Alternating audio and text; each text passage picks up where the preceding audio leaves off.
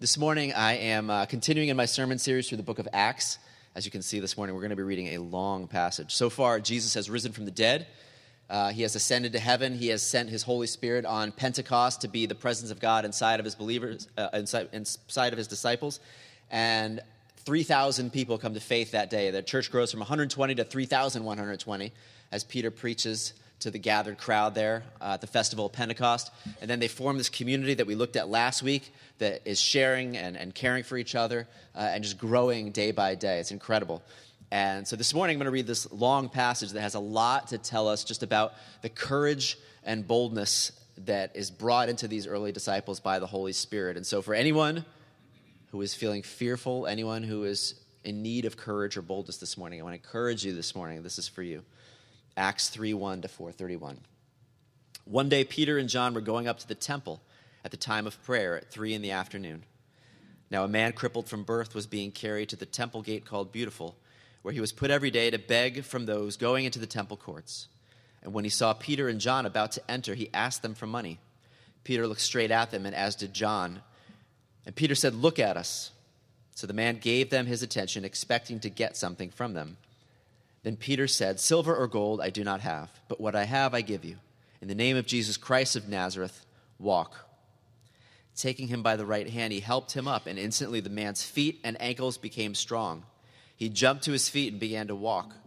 And then he went with them into the temple courts, walking and jumping and praising God. When all the people saw him walking and praising God, they recognized him as the same man who used to sit begging at the temple gate called Beautiful, and they were filled with wonder and amazement at what had happened to him.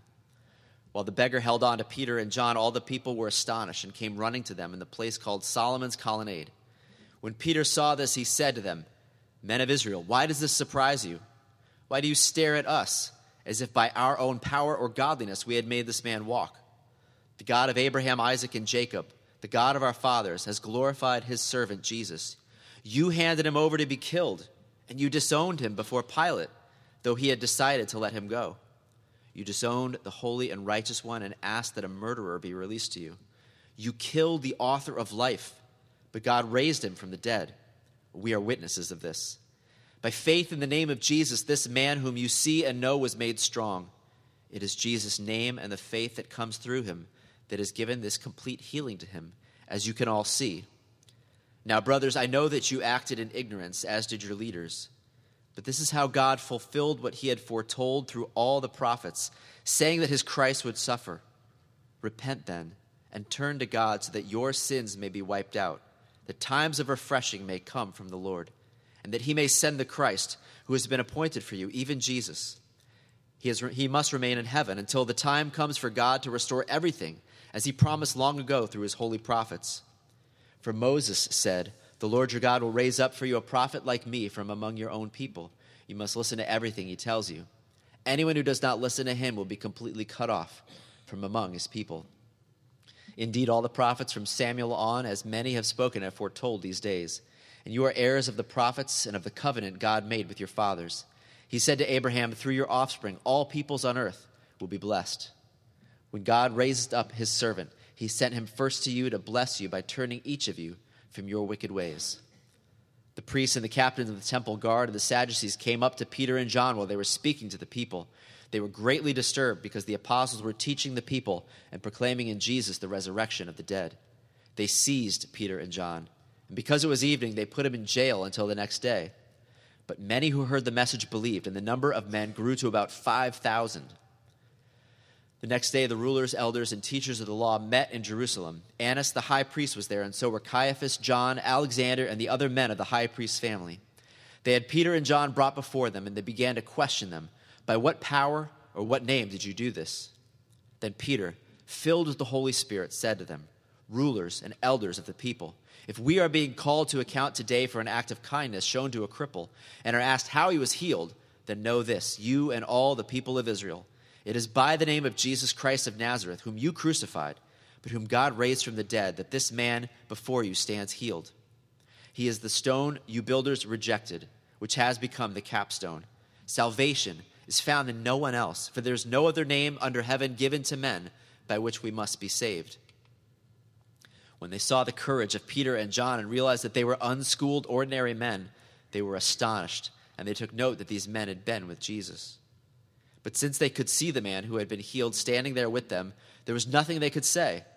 So they ordered them to withdraw from the Sanhedrin, and they conferred together. What are we going to do with these men? They asked. Everybody living in Jerusalem knows they have done an outstanding miracle, and we cannot deny it. But to stop this thing from spreading any further among the people, we must warn these men to speak no longer to anyone in this name. Then they called them in again and commanded them not to speak or teach at all in the name of Jesus. But Peter and John replied, Judge for yourselves whether it is right in God's sight to obey you rather than God, for we cannot help speaking about what we have seen and heard. After further threats, they let him go. They could not decide how to punish them because all the people were praising God for what had happened. For the man who was miraculously healed was over 40 years old. I love that line. He's so old. On their release, on their release, Peter and John went back to their own people and reported all that the chief priests and elders had said to them. When they heard this, they raised their voices together in prayer to God. Sovereign Lord, they said, you made the heaven and the earth and the sea and everything in them. You spoke by the Holy Spirit through the mouth of your servant, our father David. Why do the nations rage and the people plot in vain? The kings of the earth take their stand against, and the rulers gather together against the Lord and against his anointed one. Indeed, Herod and Pontius Pilate met together with the Gentiles and the people of Israel in this city to conspire against your holy servant Jesus, whom you anointed. They did what your power and will had decided beforehand should happen. Now, Lord, consider their threats and enable your servants to speak your word with great boldness. Stretch out your hand to heal and perform miraculous signs and wonders through the name of your holy servant Jesus. After they had prayed, the place where they were meeting was shaken and they were all filled with the Holy Spirit and spoke the word of God boldly. This is God's word. Let me pray before we continue. Lord, we do pray that the same would happen here. Fill this place with your Holy Spirit, that we might be sent out in courage and boldness. We pray this in Jesus' name. Amen. So, if I had to summarize the main themes of this passage, I think it would be boldness and courage these two lines, these two verses in particular, stand out to me. That when they're before the religious leaders, it says, when they saw the courage of Peter and John and realized that they were unschooled, ordinary men, they were astonished and they took note that these men had been with Jesus. So they see the courage of these men. They contrast how bold and courageous they are with how the, they're not schooled, they're not, they haven't been raised by any rabbis here. And they take note that they've been with Jesus. Something has happened to these men. And then as they pray at the end, they say, Now, Lord, consider their threats and enable your servants to speak your word with great boldness. So, again, if you find yourself this morning in need of boldness and need of courage for whatever's coming your way, I, I just pray that you would receive this word from the Lord today. Remember what happened when Jesus was arrested like 50 days ago? He was arrested, and all of his disciples fled in panic. They hid. Peter, who was the boldest of all the disciples, when asked, Hey, weren't you with that Jesus guy? What happened? Three times he denied knowing him. I don't know what you're talking about. I wasn't with this guy. They were cowards. And then Jesus rises from the dead. He sends his Holy Spirit to be inside of them. And now, filled with the Spirit, these cowards have been transformed into fearless, courageous, bold people. And this verse in particular has been standing out to me from 2 Timothy 1 7. And I want to encourage again this morning you to reflect on this. For God did not give us a spirit of timidity, but a spirit of power, of love, and of self discipline. This is the spirit that we're talking about here. This is the Holy Spirit that God has given to us. It's not a spirit of timidity, of fear. It's a spirit of power, love, and self discipline. That's what I think the Holy Spirit wants to do in us today. And there's four places in particular in this passage I just want to highlight where I see boldness and courage on display. The first is this they proclaim that Jesus is miraculously risen from the dead. I mean, that's why it says that the religious leaders wanted to put an end to it because they were proclaiming in Jesus the resurrection from the dead. There's something about that that they was like, no, we're not going there. Again, I've covered this in past sermons over the last month. I'm not going to get into too much detail about why this was so bold and courageous of them to proclaim. But he's, again, saying something that flies in the face of reason. He says, You killed the author of life, but God raised him from the dead, and we are witnesses of this. This isn't the game of telephone that over centuries they start to believe that Jesus rose from the dead. They're saying, No, We're witnesses of this that Jesus was dead, he was in the tomb, and now he's risen again. And so we are bold and courageous to tell everyone what has happened because this is a miracle, what God has done, raising Jesus from the dead. And I've said it before, but I'll say it again in case you missed it that sometimes you look back with what C.S. Lewis called chronological snobbery, thinking, oh, back then they were unscientific and they believe they could believe that someone would rise from the dead. But that's just not true, okay?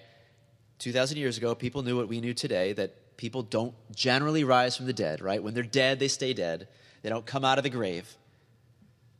And back in those days, the Jews did not believe that anyone would rise from the dead. They believed at the end of history there would be a general resurrection of the dead, but no one in the middle of history would rise from the dead. The Greeks and the Romans, who were also listening, they believed that the body was fallen, was sinful, was evil, that the whole point of death was to escape the body, the physical body, to be an immaterial soul. So for them to have an idea of coming back to life in a resurrected body was nothing that they saw as a good thing, nothing they wanted. And so for them to proclaim the resurrection of the dead, the Jews would not have believed it. The Greeks and the Romans, they wouldn't have believed it. But it was true. They came to faith because it was true, because Jesus had risen from the dead. It took boldness for them to proclaim that Jesus had risen from the dead, to put their lives on the line. And it takes the same kind of boldness today, 2,000 years later. It takes boldness to believe in the supernatural, to proclaim that you believe there's more than just the scientific material world, right? To proclaim that you believe in the Bible, you believe in a God, you believe that Jesus rose from the dead. It takes boldness, it takes courage. Because there will be many people who will see you as naive and unsophisticated and uneducated when you believe things like that. It takes much less boldness if you're just going to say, you know what, I believe in a religion that's all about just doing good works. You know, religion is about trying to live a good life and fight for the oppressed and fight for justice. That's the kind of religion that most people can say, yeah, that's a good thing. We'll get on board with that. But that's not the heart of what Christianity is about. This is the gospel, the good news, according to Paul in 1 Corinthians 15 1 through 8. It says, Brothers, I want to remind you of the gospel I preached to you which you received and on which you have taken your stand. By this gospel you are saved, if you hold firmly to the word I preached to you. Otherwise, you have believed in vain. For what I received, I pass on to you as of first importance that Christ died for our sins, according to the Scriptures, that he was buried, that he was raised on the third day, according to the Scriptures, that he appeared to Peter, and then to the twelve. And after that, he appeared to more than 500 of the brothers at the same time, most of whom are still living though some have fallen asleep, which means died. And then he appeared to James and all to, the, to all the apostles. And then last of all, he appeared to me also, as to one abnormally born. So he's saying, listen, this is the central gospel good news message. It's not live a good life, do good things, fight for justice. The central message, he says, that Jesus Christ died for our sins. He was buried, he rose again. He says, By this gospel you are saved. You're saved from your sin. You're saved from death. You're saved from hell. You're not saved by the good works you do. You're saved by trusting in Jesus, he says. That's the message that transformed the world.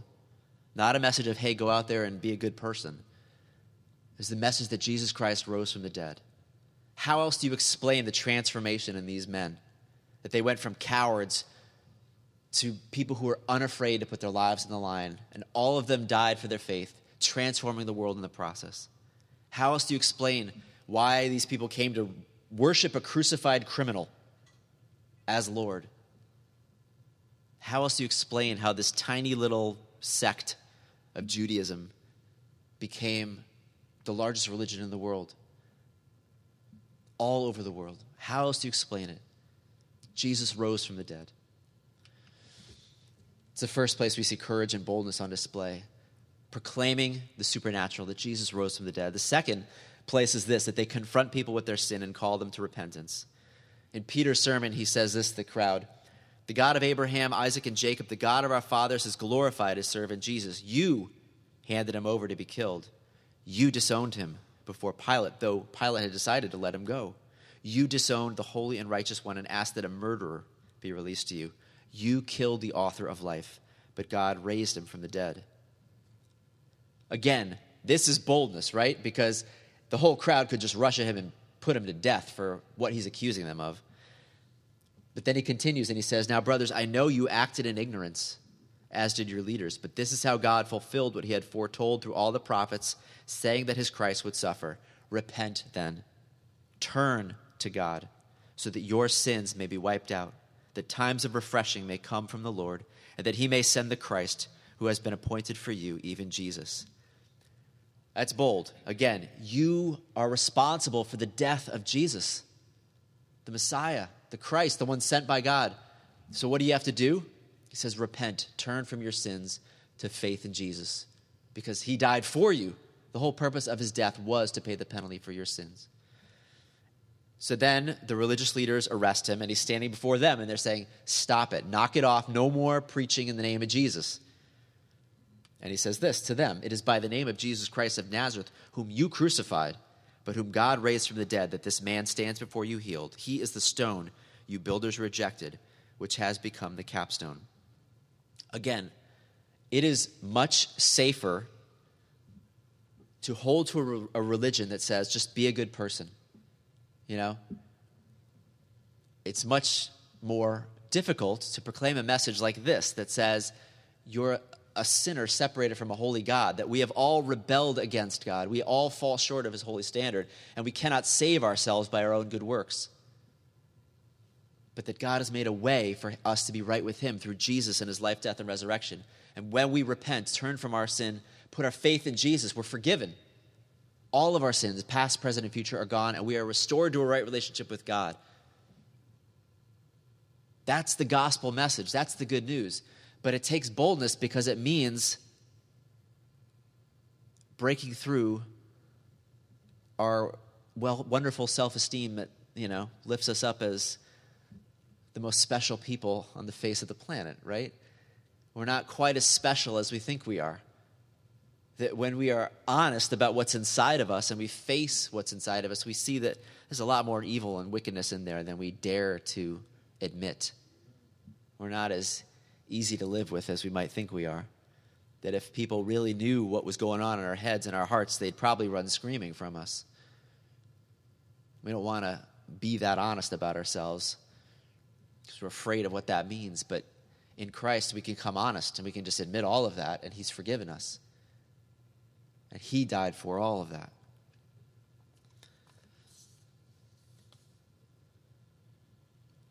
The call is to repent to turn from sin to faith in Jesus, to receive forgiveness and eternal life. And just in case you think Peter's the only one who said that, this is Jesus. When he first burst on the scene in Mark chapter 1, after John was put in prison, Jesus went into Galilee proclaiming the good news of God. The time has come, he said. The kingdom of God is near. Repent and believe the good news. Repent, turn around, stop going the direction you're going, and turn to God. And this is how John puts it if we claim to be without sin, we deceive ourselves. The truth is not in us. If we confess our sins, he is faithful and just and will forgive us our sins and purify us from all unrighteousness. It's so much easier to leave off that repent part. Just preach a message that says, God loves every one of you. Just believe in him. But he says, no, in order to believe in him, you need to turn from your sin and self centeredness. You need to confess that. You need to face the evil inside of you, the depth of your sin. Admit it to God. Ask Him to forgive you. And He says, when you confess your sins, He's faithful and just. Will forgive us his, uh, He will forgive us our sins, cleanse us from all unrighteousness. Truth is that you're so sinful that nothing less than the death of the Son of God would save you. But you're so loved that He willingly gave His life for you. You have to hold both of those things because it just brings such a humility, a humble confidence when you know those two things. I, I, didn't save myself. It's not because I'm smarter than anyone else, not because I'm better than anyone else. It's only because He died for me. That's humbling. But He willingly did it for me. While I was His enemy, He died for me. That gives me confidence. That gives me courage. So, the first place we see bold courage on display is that they proclaim Jesus rose from the dead. They believe the supernatural is true. Secondly, they confront people with their sin and call them to repentance. And then, thirdly, they declare that Jesus is the only way to salvation. Chapter 4, verse 12, they say this Salvation is found in no one else, for there is no other name under heaven given to men by which we must be saved. Now that's awkward, right? That's that's a difficult thing to say today as it was back then to proclaim this that there's no other name given under heaven by which men can be saved, by which men and women can come to a relationship with God. Again, if the fundamental problem with the world is just you're a bad person and you need to become a good person, then follow any religion, follow any path. There's many paths out there that teach ethical behavior. But if the fundamental problem is that we're sinners separated from a holy God and there's nothing we can do on our own to bridge that gap, then the only answer given is Jesus, who lived the perfect life we could not live and died on the, de- on the cross in our place to bridge that gap, to make a way. No other path, no other amount of good works is going to bridge that gap. So it's not going to matter if you follow the, to the best of your ability the Ten Commandments or the five pillars of Islam or the Eightfold Path of Buddhism or any other man made way to God.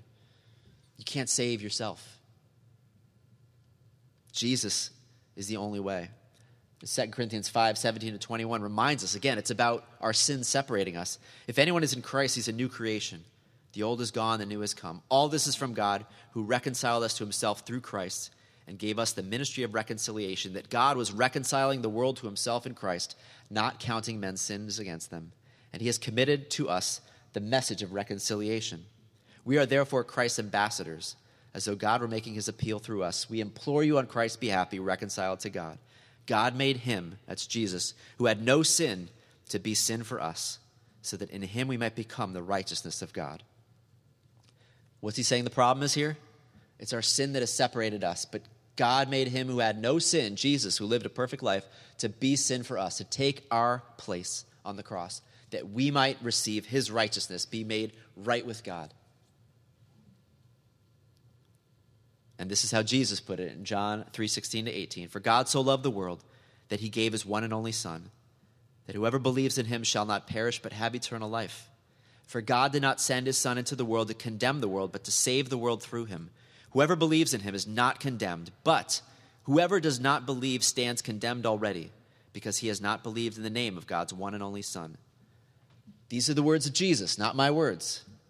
And so again, I know that in today's world, just as it was 2,000 years ago, to proclaim that there is one way to God is very offensive.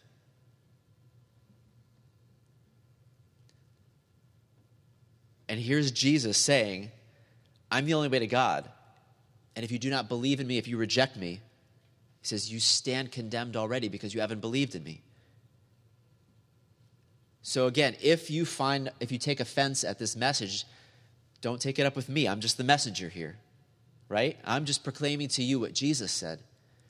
Investigate for yourself what Jesus said before you just take offense and reject it.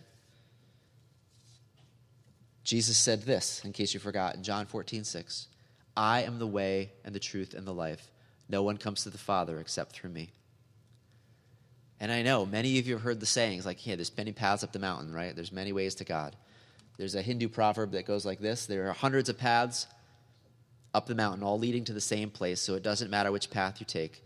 The only person wasting time is the one who runs around the mountain telling everyone that his or her path is wrong. Right? I mean, that's the spirit of this time. You read that, you're like, yeah, right? You know? Come on. There's lots of ways there. Knock it off with this whole there's one path to God. This is how Kevin DeYoung put it. Christian pastor and author. He said, All paths lead to God, but only one path will present you before God without fault and with great joy. Pick a path, any path, it will take you to God. Trust me, you will stand before Him one day. You will meet your Maker. You will see the face of Christ. There are many ways up the mountain, but only one will result in life instead of destruction. What does this mean for sincere people of other religions around the world? In the end, I'm not the judge. I will leave that up to God. God knows how to sort all of that out. But listen to what Peter said in verse 17 of, of chapter 3. He said, I know before you acted in ignorance, but now ignorance is no excuse because you know. Repent and turn to Jesus. So, this takes courage. It took courage and boldness 2,000 years ago. It takes courage and boldness today. To believe in the supernatural, to confront people with sin and call them to repentance instead of saying, hey, just everyone be a good person, you know, live a good life. It takes boldness and courage to repeat what Jesus said that he's the only way to God. Because the problem is not that we're not good people. The problem is that we have a sin problem that has separated us from God. And Jesus is the only solution to that problem. The last place, that we see bold courage on display is looking at how they pray and evangelize, how they share their faith boldly. The chapter begins with this crippled man, it says. And Peter looks at him and says, Silver and gold I do not have, but what I have I give you. In the name of Jesus Christ of Nazareth, walk. Taking him by the right hand, he helped him up, and instantly the man's feet and ankles became strong. I don't know if you've ever prayed for healing for someone. It takes boldness to, to pray for that. Right? I remember when I was younger in my faith, and I was listening to a evangelist speaking about how he had gone and healed someone's healed someone. It was just he was incredible just sharing this and I was so encouraged and so I went that night and I had a friend who was complaining of migraine headaches and I said I was never filled with as much boldness as I was on that day and I prayed in faith for her to be healed and she was not healed and I felt, you know, a little foolish after that. But again, I would rather continue to pray in boldness for people for their healing than to just say, well, I guess I should never do that again because I don't want to look foolish. No, let's continue to pray boldly, encourage, asking God to heal, trusting that if He chooses not to, He chooses not to, and He's got something better in mind. But I want to pray boldly. And then, look what happens after the religious leaders take them before them. They say, No more of this, no more talking in the name of Jesus. And they send them out, and they go back together. And what do they pray? Look how bold this prayer is. Now, Lord, consider their threats and enable your servants to speak your word with great boldness. Stretch out your hand to heal and perform miraculous signs and wonders through the name of your holy servant Jesus. After they prayed, the place where they were meeting was shaken, and they were all filled with the Holy Spirit and spoke the word of God boldly. Just think about that line that I highlighted there. They have been told do not preach anymore in the name of Jesus. I mean it, right? Or bad things are going to happen to you. And what's their response? They go back and they pray and they say, God, they, didn't, they don't say, you know, take away the opposition. They don't say, you know, stop the persecution. No more of this. What do they say instead? Help us to be bold. Help us to be courageous. Help us to continue to walk in faith despite the opposition, despite the persecution, despite the troubles and challenges and suffering. I mean, they, they know it's, it's not going to go away. The opposition's not going to go away. The persecution's not going to go away. But we need your help to be bold. We need your help to be faithful. We need your help to be courageous. Think about your circumstances in your life. How often do you pray for God to change the circumstances? Versus how often you pray for God to help you to walk in faithfulness, to walk in courage, to walk in boldness, regardless of what happens in your circumstances. Yes, we can pray for circumstances to change. Lord, please heal this disease. Lord, please restore my marriage. Lord, please make this a better situation at work whatever it might be. But Lord, whatever happens, Lord, help me to be faithful. Help me to be courageous. Help me to be bold. Help me to keep on serving you, even if people hate me, even if people come against me, even if there's persecution, even if I keep suffering, even if the illness doesn't go away, even if my situation does not turn around. Lord, help me to be bold and courageous and faithful.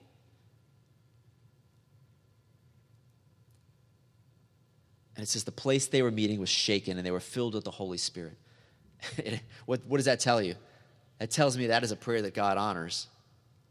That He's looking for men and women who are not going to shrink back from opposition and suffering and persecution and say, well, I better stop because people are mad at me. No, God. Fill me with your spirit of boldness, of courage, of faithfulness to not shrink back in fear because others come against me. Remember, God, Jesus said this I've told you these things so that in me you may have peace. In this world you will have trouble. That's a promise. But take heart, I have overcome the world. You're not going to escape the suffering. You're not going to escape the opposition and the persecution and the difficulties and all of that. Yes, you keep praying for healing. Yes, you keep praying for the miracles. And sometimes God answer them. But if he does not, it's not shrink back in fear, but Lord, fill me with your spirit of courage and boldness and faithfulness. I love what happens when the religious leaders tell them, no more, knock it off, don't talk anymore in the name of Jesus. What do they say?